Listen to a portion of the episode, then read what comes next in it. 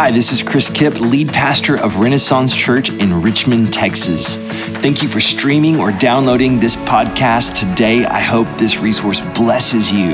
If you haven't joined us at a worship gathering or at a house church yet, we want you to come.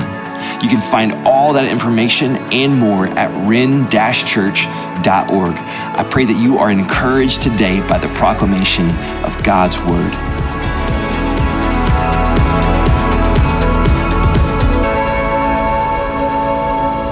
Zach Eswine shares a story of his three children, and each were holding a plastic cup. And the ten-year-old, his oldest, uh, poured imaginary water into the cups of the other two, his eight-year-old and his two-year-old, and he makes the water pouring sound. I don't know how to make a water pouring sound with my mouth, so I won't do that. But the eight-year-old picks up on the game, and he lifts the imaginary water to his mouth and he drinks it all down, and he ends with a, ah. Now the two-year-old is puzzled, and he's looking down in his cup and he's looking at every corner of the cup, and he's like, what's going on? And so in this cute little two-year-old voice, he says, real, real. After repeated protests, the ten-year-old finally goes to the sink, gets a little bit of real water, and pours it into the, the cup of the two-year-old, and he gets this big grin on his face. He runs to his dad, and he says, real, Daddy, real. On April eighth, uh, nineteen sixty-six, the cover of Time magazine read, "Is God dead?" And it was the, the sentiment or the a reflection of a sentiment uh, of a larger society that wanted to know if Christianity was pouring imaginary water into people's cups, and that they were all just pretending to be satisfied. The salvation story was doubted, and it's thought, and many think today, that the Bible can no longer account for the harsher, more complex realities of life. Is God dead? That was the question. Um, I'll never forget my days at Texas State University. Go Bobcats, Southwest Texas. It was called Southwest Texas back in the day when I was there many, many moons ago. And I was in philosophy thirteen ten. Doctor Zhu was my professor, and his claim to an auditorium filled with about three hundred students was, if you believe the claims of the Bible, you're a fool and an idiot. And so for fifteen weeks, he evangelized us into his worldview, into his belief system. Now, I was already a Christian. I made a decision late in high school years to follow Christ. But the constant barrage of doubt-inducing questions led me into what I would call a crisis of faith. Have you all ever had a crisis of faith before? Right, where you're kind of like, is this for real? Like, I'm just doubting everything. And unfortunately slash fortunately, there was a girl that sat behind me that was a part of a college ministry that I was a part of, and she would kick my chair every time the professor would say something derogatory about Christianity. So I'd feel the kick, and that was her way of saying, do something, man up, okay? Here I am, I'm like, I don't know what this guy's talking about. I'm not sure like all the fallacies that he's you know listing, and, and what I'm gonna say is gonna be totally nonsense, but I would just raise my hand every time she'd kick my chair. So she kicked the chair, my hand goes up, and I don't remember what I would say. It was something to the effect of, I don't agree with what you just said. Because that's about all I had at the moment. But it led me to a crisis of faith, and I was going to church, active in a college ministry. I was singing the songs, and I was listening to the, the sermons, and I was serving on Sunday morning, and I was wondering, are we just pouring imaginary water into, into each other's cups and pretending to be satisfied? Is this for real? And my hunch is that every one of you wants the real. You're like that two-year-old, that, that cry in you. It's like real, real, because we live real lives. We have real decisions that we're making that have real consequences for us and our, our children, our families, our loved ones. We have real struggles. We have real sins. We have real regrets. We face real tragedies. I lost my mom to cancer last week. We, we face real stuff. And if this is just imaginary water, I'm not interested. The Bible says that we're wasting our time if Jesus is not risen from the dead. That's what Paul says in First Corinthians fifteen. He says, if Christ has not been raised, our preaching is useless. And so is your faith. Wow. The Bible says that preaching is useless if Jesus isn't raised. In verse seventeen of that chapter, he says, if Christ has not been raised, your faith is futile and you're still in your sins. Meaning this, if Jesus isn't really alive, like really, then we're wasting our time. And, and, and we're just pretending to be satisfied with imaginary water. So in light of our need for the real, in response to our need for a real Savior, right? I, I'm gonna read a real account recorded by real people at a real time and place in human history. In fact, the, the title of my sermon today is A Real Savior, a real Savior. If you wanna turn with, with me to Matthew twenty-eight, that's gonna be our text today. We're gonna start in verse one.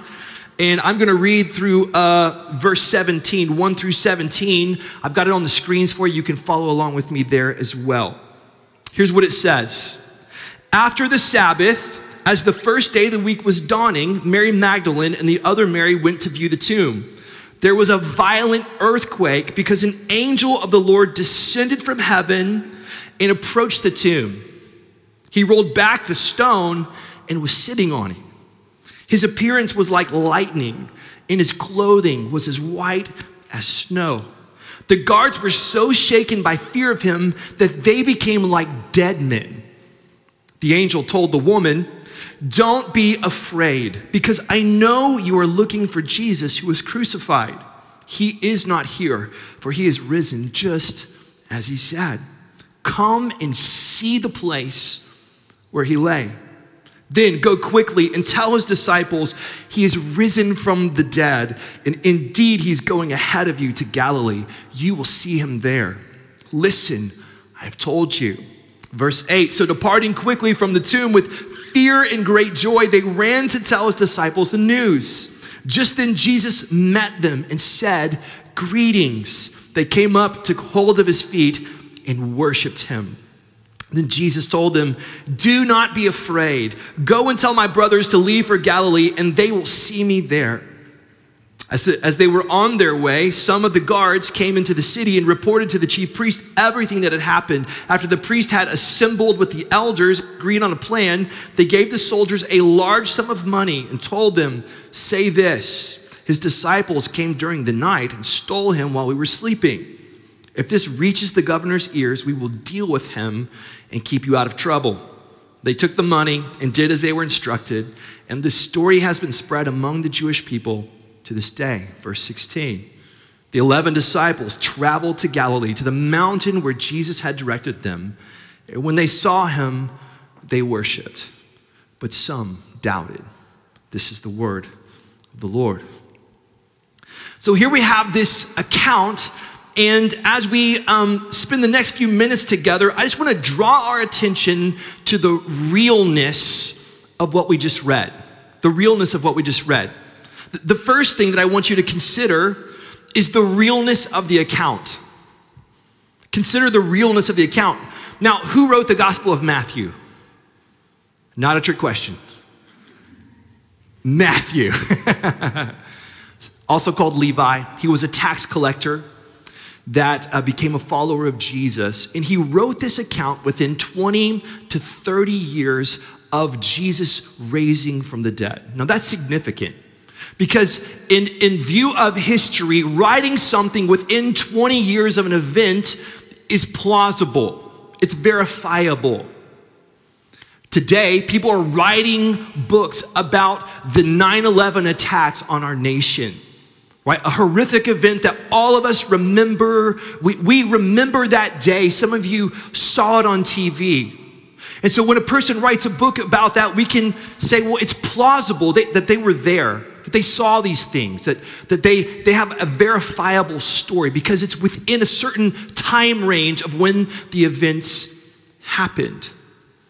So it's important for us to understand that Matthew's writing this within twenty to thirty years, which lends towards its reliability, its authenticity, its realness. The second thing I want you to understand about the realness of the account is that all four gospels include this one detail, which is that the first witnesses of the resurrection of Jesus were female. Now, I know that as modern readers, that just kind of like, we kind of skip over that detail because like, okay, whatever, it's the ladies. But you need to understand something. In that time period, a woman's testimony was not admitted into a court of law. In fact, uh, the, the, the Talmud that dates back to this time period, their law stated that a woman was not to be considered a competent witness. Now, today, in our modern world, women are employed and respected in virtually every field under the sun. So that doesn't quite compute for our Western American eyes. But in that day, if there was a crime and the only people to see it were ladies, a judge could say, well, how do we know it even happened?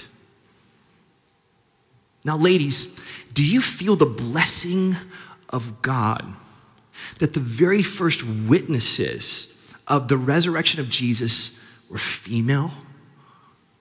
The ones that are supposed to go and take that message to the disciples were ladies. What a beautiful blessing.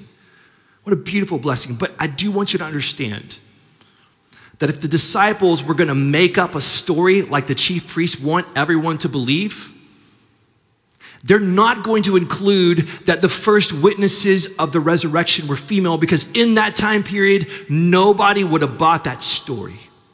It wouldn't have served them well. So that detail, it lends to the authenticity, the realness of the account. We have twenty to thirty years, we have these first witnesses being ladies. But the second thing that I want you to consider is the realness of the people.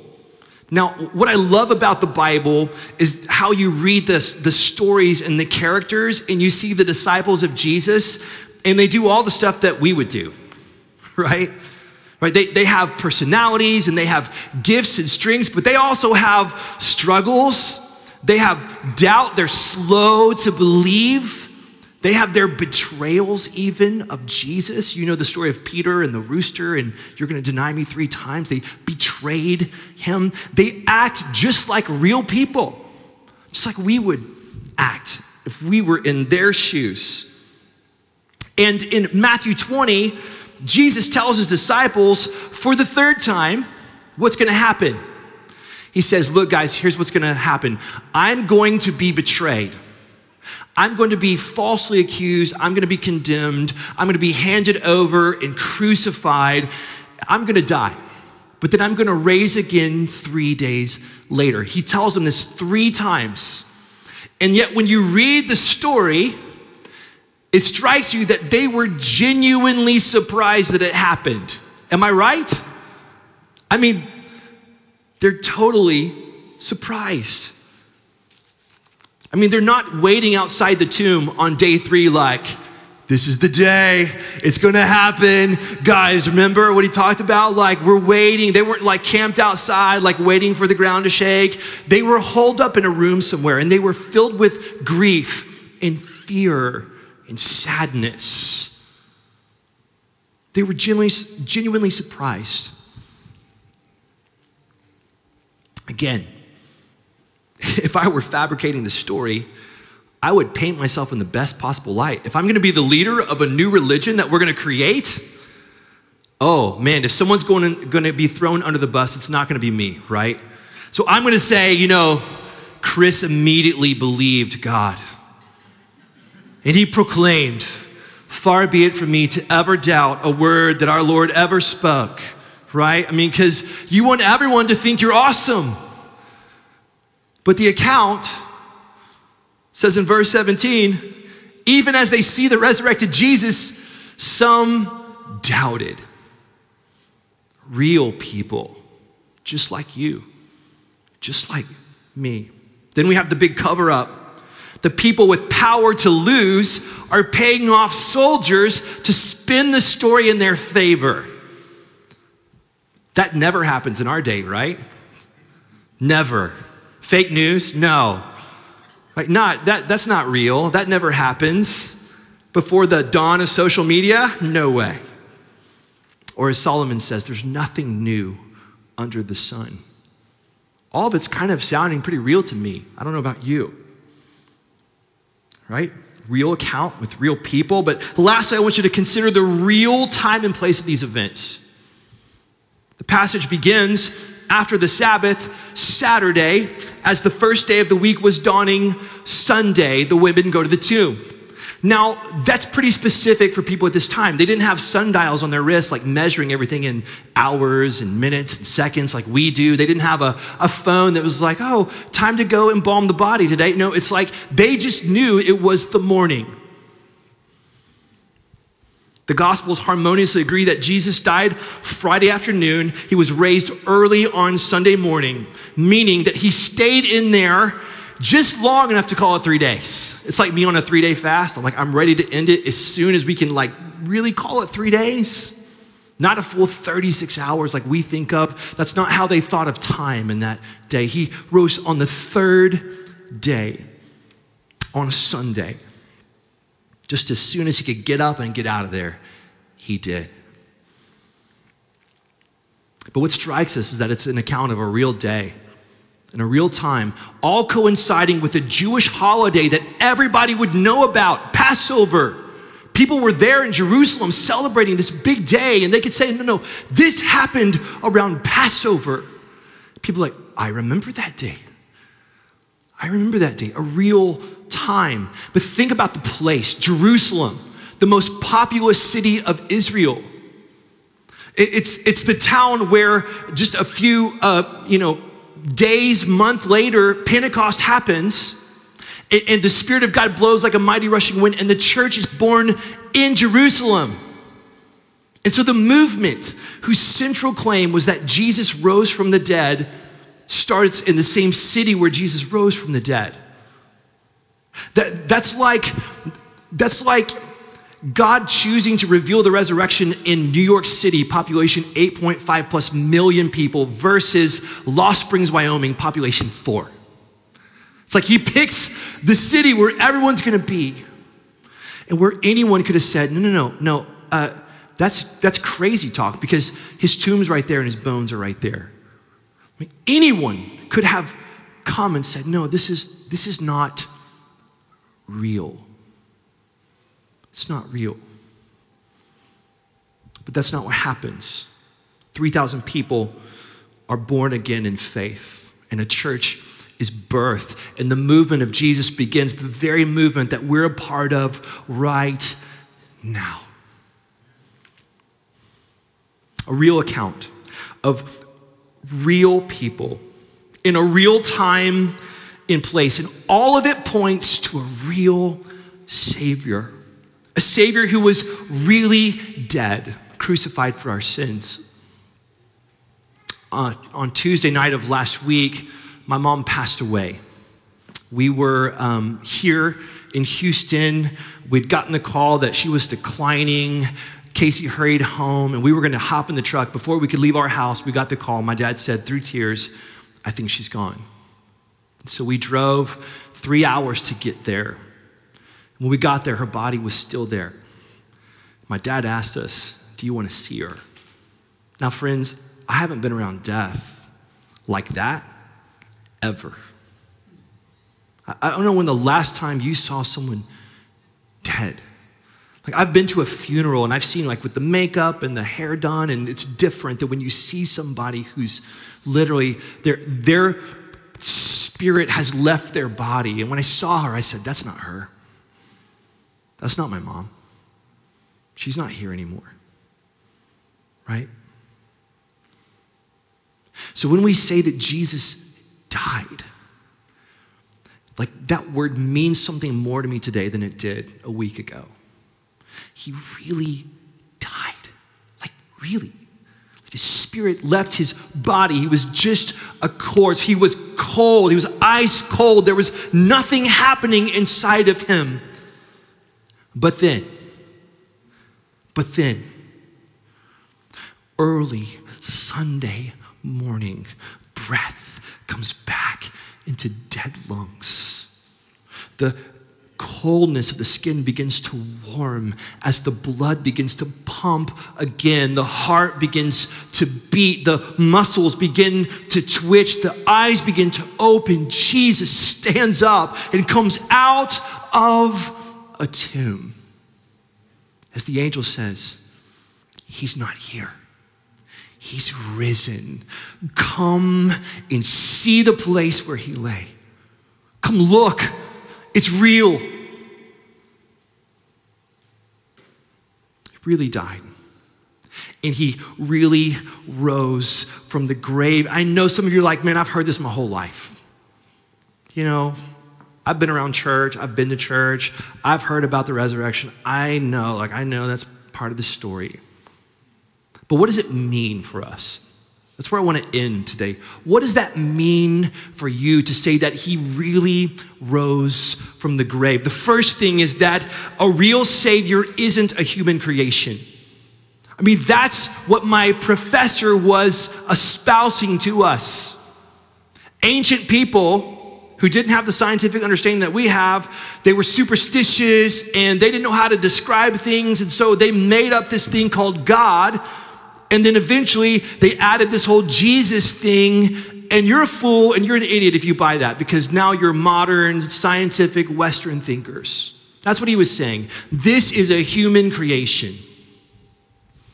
Peter, one of Jesus' closest friends and disciples, he writes in Second Peter chapter one, verse sixteen, for we did not follow cleverly contrived myths when we made known to you the power and coming of our Lord Jesus Christ. Instead, we were eyewitnesses of his majesty. We saw it happen. We didn't shape the story. The story's been shaping us. In fact, we were really slow to believe. We doubted. The women came and they told us, and it sounded like nonsense to us until we saw him. We were eyewitnesses of his majesty. You see, Jesus is the real Savior, meaning he's not a myth, he's not an idea, he's not a philosophical amalgamation, he's not some epic creation of ancient imagination. Humanity didn't create him, rather he created humanity.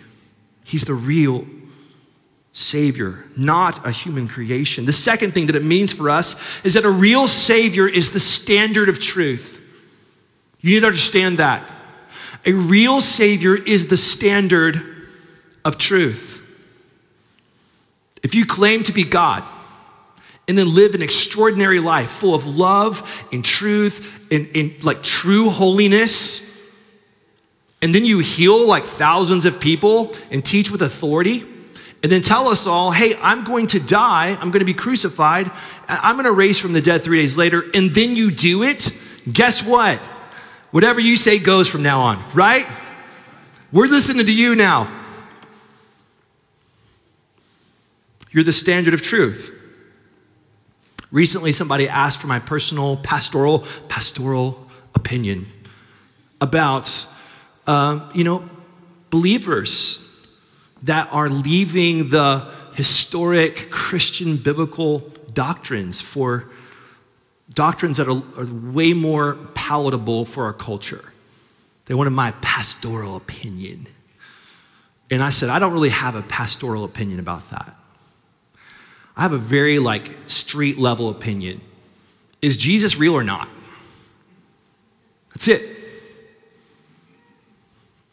Is it imaginary water or not? Because if he's Lord, and if he rose from the dead, then he's the standard of truth. Which means that I don't come to him and say, Lord, here's what I want to be true about the world and about life. Do you fit?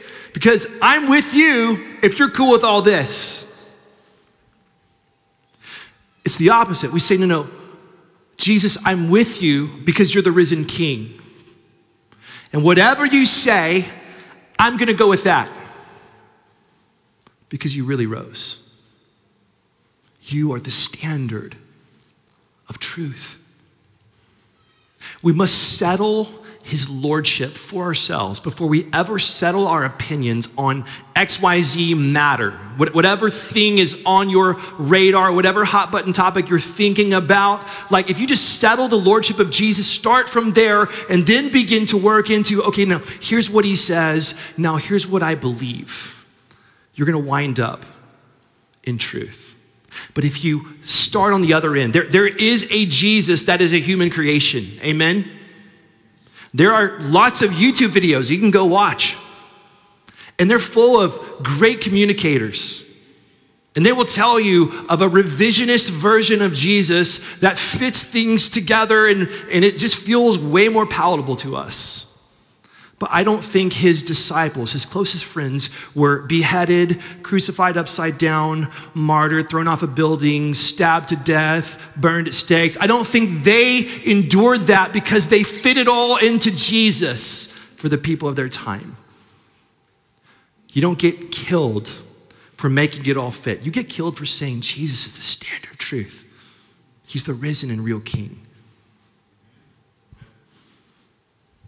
The third thing I think we understand is that having a real savior, savior must mean that we really need saving. Baseline. Why would he do it if we didn't need it? Why would the Father send his Son to be crucified and die, like really die, and then raise again if we didn't need that? There was a, a series of commercials a few years ago put out by Febreze, and the concept was noseblind. Have y'all seen that before, noseblind? In fact, I think I have a picture right there, if you if you recall. These were genius ads, and this one, it says, Jimmy has gotten used to his whole room smelling like sweaty odors. Yep, he's gone noseblind. He thinks it smells fine, but his mom smells this, right? Everything looks like a big sweaty sock, right? It's a whole like slew of them. One of the commercials features the definition of noseblind. It says, adjective, unable to recognize foul smells one has grown accustomed to. Unable to recognize foul smells one has grown accustomed to. And of course, it's a genius ad because everyone's like, man, I think there are odors in my house, but I can't smell them. So I'm going to go and I'm going to buy Febreze just in case, right? Genius on their part. But I was thinking about, this is actually a beautiful metaphor for our spiritual lives. Psalm nineteen, the psalmist writes, who perceives his unintentional sins? Cleanse me from my hidden faults. Moreover, keep your servant from willful sins. Do not let them rule over me. Then I will be blameless and cleansed from blatant rebellion. May the words of my mouth and the meditation of my heart be acceptable to you, Lord, my rock and my redeemer. It's the Febreze prayer for the spiritually noseblind. He's like, Lord, I've got some stuff going on inside of me. There's hidden faults. I don't even know. I'm nose blind. I can't even smell myself anymore. But Lord, you know, you see. May the words of my mouth and the meditation of my heart be acceptable to you, my Lord, my rock, and my redeemer. He confesses. He can't even smell himself. And I think that we're like that. When it comes to like our own sins and like our own need for God and our own need for salvation, I think we just kind of, we're just nose blind. We just can't even see it. Like we, we don't even smell it anymore. And we think of God, we have these cheap notions of grace that he chuckles at our sins and he sweeps them under the rug like, ha ha ha, he's a good guy though. She's a good gal. We feel like we don't really need saving. But why would Jesus do it if we didn't need it? You see, the realness of the cross rescues us from these cheap notions of grace. That he really died out there for us. That our sins really cost him that. And he loves us so much. Grace was costly. Sin has a real cost to us. And if we reject him, and we, just like my mom did last week, when we enter, when we, when our spirit leaves this shell, we will stand before him. And friends, when you stand before him, I just, I just so desperately want you to be covered in the blood of Jesus, to be, to be known by God, to where he says, come into my kingdom. I want it so bad for you. A, a real Savior points to our real need for saving. His resurrection fills us with real hope. I want to close with a story. It's a really personal story, okay? But it has a lot to do with this. On March second, I got the phone call from my dad that it was time to call in hospice. He had been He was, to the end, her twenty-four seven caretaker. She needed him every fifteen to twenty minutes, twenty-four seven. So we knew, yeah, that's the right call. He needed help with meds and all the things that he was trying to figure out. But that call felt like we're all saying that we know where this is headed. Like we're, we're saying this is the end. And that day was incredibly emotional for me as I began to just imagine like life without my mom, my, my greatest cheerleader, the one who would call me and encourage me, and to think about her not being there, think about my children whose mama would not be in their lives anymore. And so my heart was just breaking. I'm, I'm just weeping that day. And that evening I had to go pick up my oldest son from practice uh, after school. And I get in the car and I start driving there, and I'm still just like weeping. I'm a mess. And I'm like, I can't be a mess when he gets in the car. Parents, I don't know if you ever had that moment before. You're like, pull it together. Kids are here, right? And so I'm, I'm sitting in that parking lot and I turn on the radio, and there's a song on called Waymaker. I don't know if y'all, y'all know the song Waymaker. We do it here sometimes. Beautiful song. And I don't know how to explain this, and you might think I'm nuts, and that's okay. But the presence of God came into that Ford F one fifty in the most overwhelming way. I don't know if you've ever, ever experienced the presence of God before, but I went from like weeping to like ecstatic praise in like zero point two seconds. Like, I, I don't know how to explain it. And in that moment, I just sense in my spirit, not an audible voice, but I sense the Lord say twenty more. And I'm thinking, twenty more years. Okay, God's gonna do something miraculous. And so I go home, I have this peace in my heart. I tell Casey about what's happened. And two days later, we drive to Round Rock and we pray for my mom. And I said, I just feel like we're supposed to pray for twenty more. twenty more years. And so we did. And I got one eye open while I'm praying. I'm like, Lord, like something crazy is about to happen in this room. I'm just waiting for like fire to fall or some, you know, something amazing, right? And then we end the prayer and say amen. It's just kind of like a normal prayer time. And I'm like, okay, the Lord's, the Lord's working. We go home and her condition just goes down and down and down and down. The Sunday night before she passed away, I was just mad at God. Have you ever been mad at God before? Like where you say, Lord, I thought you said twenty more. I thought you said twenty more. I'm such an idiot. I'm such a fool to walk into that room and say, I feel like we're supposed to pray for twenty more. Where were you at, God? And then I began to spiral down. I'm thinking of all the decisions I've made because I felt like the Lord was leading me. Planting a church? Hello? That was one of them. And I'm thinking, I stand in front of people like you and I say, the Lord is real. The Lord's at work. He speaks to us, right?